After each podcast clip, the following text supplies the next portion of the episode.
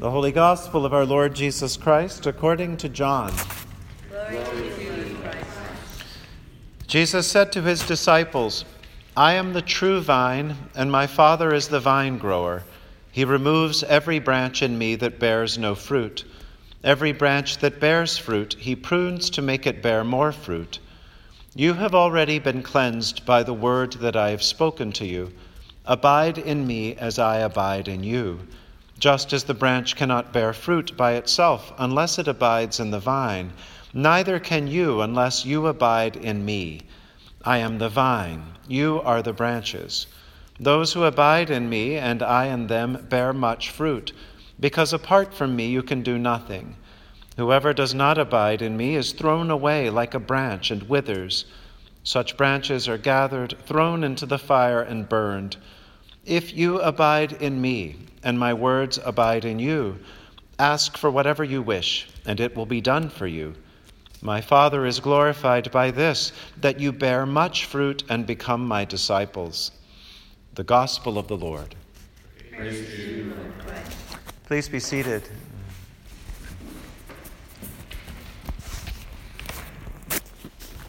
In 1898, uh, the year when this building was under construction, um, a little girl was born up in Harlem. Um, and Ruth was her name. And um, she had one black parent and one white parent, which was not such a big deal in that neighborhood of Harlem.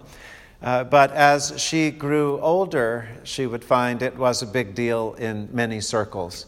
Um, she grew up in and around churches in Harlem, and at some point she saw Episcopal nuns, and she decided she'd want to be one.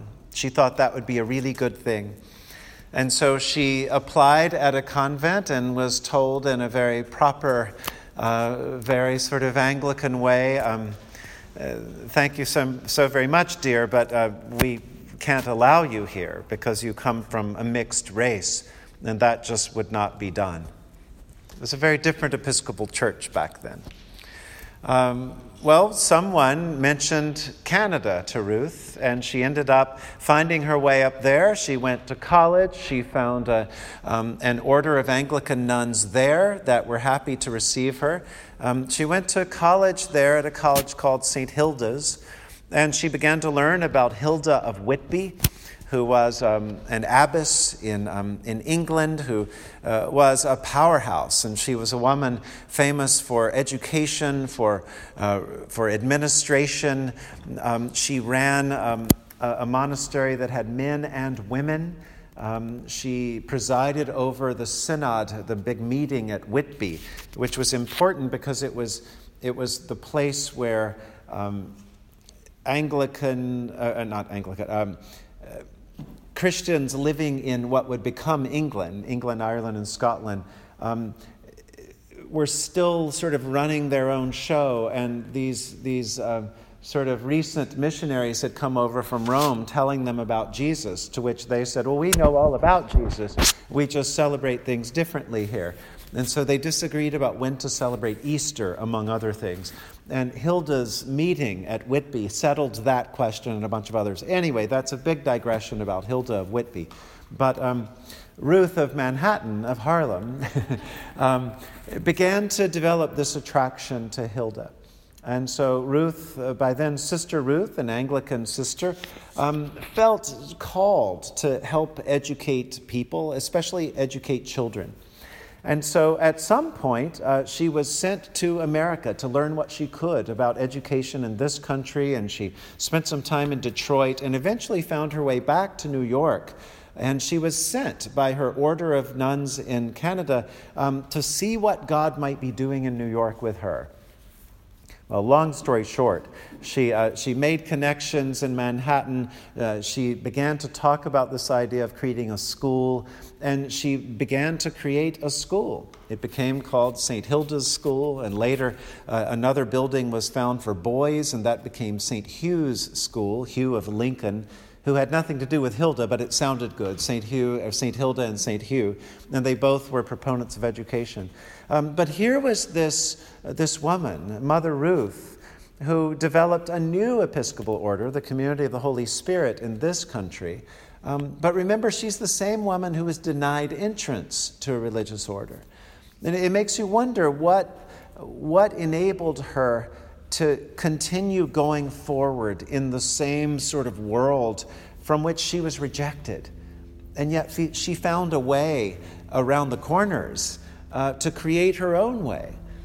Um, famously, when she was headmistress at the school of St. Hilda and St. Hugh's, she said that she felt like her job and the school's job was that if you came in as an Episcopalian, you would leave a better Episcopalian. If you came to school there as a Jew, you'd leave a better Jew. And if you came to school there as an agnostic, you'd leave a better agnostic. Um, she founded the school in 1950, so was way ahead of her time. But you've got to imagine something about being mixed race, being female, being turned away from so many places and excluded from other places gave her an expanded heart to include, to reach out, to encourage, um, to notice who's not fitting in or who's, who's been rejected elsewhere, and to especially invite them in. Um, I think of Mother Ruth and her spirit um, that simply refused to be um, kept out. When I read this first story about the Ethiopian eunuch, um, this morning at our, at our early service, I didn't know whether to rejoice or despair that um, there's a very prominent member of the church who's a lifelong Episcopalian. And she said she didn't think she had ever in her life heard that scripture. And I thought, oh, we have work to do. Um, it's read every three years, I promise you it is. Um, but it also says not many people have preached about it, so we do have work to do. Um, I appreciate that story because I think it, it, it, speaks to so many in today's world who, who maybe don't feel like they fit in, maybe have been told they aren't included or aren't invited, and yet God says just the opposite. God says, You're invited, and furthermore, you're especially invited. There is nothing preventing you from being baptized. There is nothing preventing you from the fullness of God's love and embrace.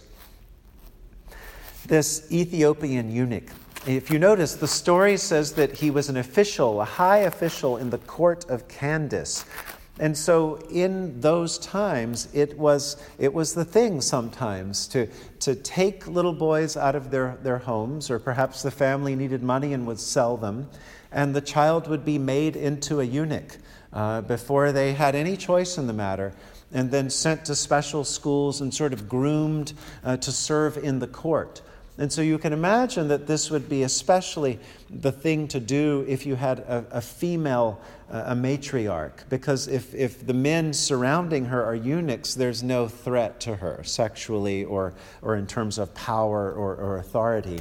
Um, and so that's why this, this little boy was turned into a eunuch and then, and then grew up. And it sounds like he was, um, he was educated, he was sophisticated, he was worldly, he was um, good at finance, he was good at administration. Um, but he also had this sense of God.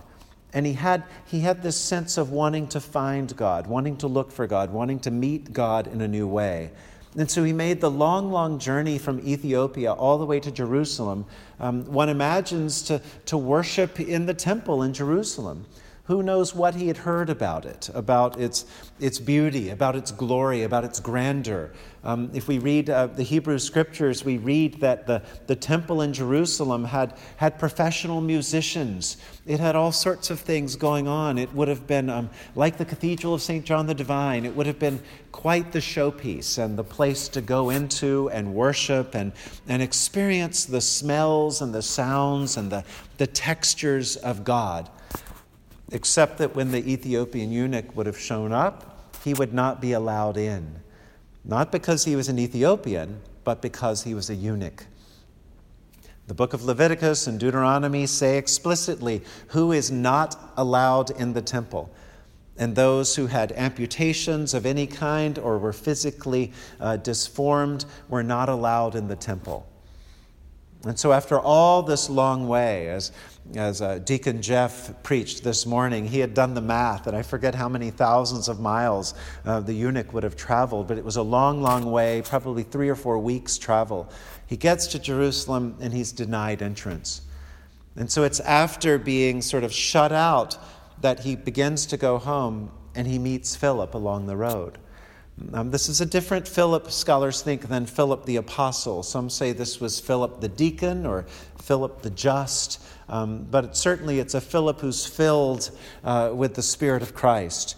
And so he sees this, this strange sight of this, um, this Ethiopian, um, almost royalty himself, this um, court official, reading a scroll, presumably, in his carriage as he's being taken through the countryside. And Philip says, Do you understand what you're reading? We hear those words elsewhere when Jesus appears to the ones on the road to Emmaus, and Jesus says to his disciples, Do you understand everything you've just seen and heard in Jerusalem? And so Philip says something similar to, to, the, to the Ethiopian eunuch. And the, the eunuch says, Well, I'm not sure. I've, I've read this and this and this, but, um, but, but tell me what I'm missing. And so Philip begins to tell him how in Jesus Christ, everything the eunuch has read about prophecy, about the law, about the vision of God for God's people and God's love in the world is, is consummated in the person and the ministry of Jesus Christ. And furthermore, Jesus has been put to death but has risen again and lives. And so we too can live with Christ and in Christ. And so, whatever Philip says to the eunuch, um, the, the eunuch accepts it and believes it. And so, there must have been a conversation about baptism and the power of baptism and an entrance into this new way of Jesus Christ through baptism. And so the Ethiopian says, Well, look, there's some water. What's preventing me from being baptized? And Philip wisely and faithfully and smartly and, and compassionately says, Not a thing in this world, let's do it. and so the Ethiopian becomes a Christian. And Philip mysteriously vanishes. And, and we're told that the Ethiopian eunuch continues on his way in joy. Who knows if he didn't then go and, and spread the gospel in Ethiopia? And it's one of the reasons why um, there are these, these churches in Ethiopia that are among, among the oldest in the whole world. Um, but thanks be to God for Philip, who had the courage and the faith to, to maybe break the rules a little bit, um, to maybe go outside the box. Um, did you know that any one of you is empowered to baptize? You can do it. In the Book of Common Prayer, I believe it's page 313, we can look it up later. It says that in an emergency, any Christian may baptize another person using water in the name of the Father and the Son and the Holy Spirit. And so, if heaven forbid you're in a, a subway accident or, or, a car accident, or, or you're with family and a, and a baby is born and it doesn't look like the baby's going to make it, and somebody somewhere needs a baptism right away, you can do it. You should do it, and you must do it as a person of faith, as a person of compassion, as a, as a person who seeks to follow the God of love. Bill Tully was the famous uh, minister and priest at St. Bartholomew's for a number of years. And he began to get into trouble with the Bishop of New York when Bill Tully was inviting everybody in the room to come and receive communion. Uh, we do the same thing, but we just do it a little quieter. Not that the bishop would particularly care. Um, but especially in those days, that would have been um, what, Joan, 20 years ago, maybe, at the height of that. Uh, Joan remembers Bill Tully and, and knows, knows him. Um, but, but it was some years ago. And, um, and so he was inviting everybody present to come and receive the Holy Eucharist. The Bishop of New York wrote him a letter saying, uh, Father Bill, uh, let me remind you that the canons of the Episcopal Church specify that all baptized Christians can receive Holy Communion, not everybody in the room. So the next Sunday and for the next few Sundays, Bill Tully stood in the front of his, his altar and he said to everyone, um, We're about to begin the Holy Eucharist, Holy Communion, the Lord's Supper, and the Bishop of New York has reminded me that everyone who receives needs to be baptized. Therefore, if you need to be baptized, meet me at the baptismal font before communion, and we'll baptize you before we eat. And sure enough, a few people stepped forward. He made his point. A little like Philip on the road uh, with the Ethiopian eunuch, that it's the desire of God not to make rules, not to, not to close doors, but to open them. Furthermore, it's our mission to spread that word, to spread that gospel, to be evangelists, um, to be keepers of God's word and love, and to extend it into the world our current presiding bishop, um, I think makes a good point that there is often a particular style of episcopal evangelism where often it's not really our custom or our strength to, to take the Bible into the street and say, Jesus says, repent. Um, some people do that, and, and um, that's not always our calling. Uh, but what we can do is one by one, wherever we go, wherever we are, we can share some aspect of our faith. Um, Monday morning at the office, somebody says, How was your weekend? You say, It was great. You know, went to church last night. Don't have to say anything else. They might ask a question, they might not. Or if they say, What are you doing next weekend? You say, Oh, well, the church where I go is having a street fair. I thought I might check it out. You can go with me if you want.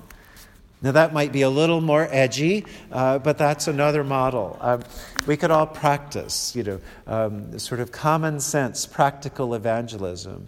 Um, you can tell people about the website. You can uh, have people listen to sermons online. If, if you ever hear a sermon that somehow touches you, you could refer someone to it. There are lots of ways to, to very gently and lovingly and naturally um, mention church to people. Um, if you saw a great movie, if you saw a great play, if you read a great book, wouldn't it just make sense to share that with somebody you know or like? Um, how much more so that we have experienced and heard and know to be for us uh, the loving, living life of Jesus Christ that gives us eternal life. Whether we're uh, called to be um, evangelists in extreme ways, like Philip, um, whether we're called to be faithful in the face of adversity, like Mother Ruth, um, or whether in quiet and unpredictable and subtle ways we're each of us called in our own lives, uh, may the Holy Spirit help us to be faithful this night and in the days ahead. In the name of the Father, and of the Son, and of the Holy Spirit. Amen.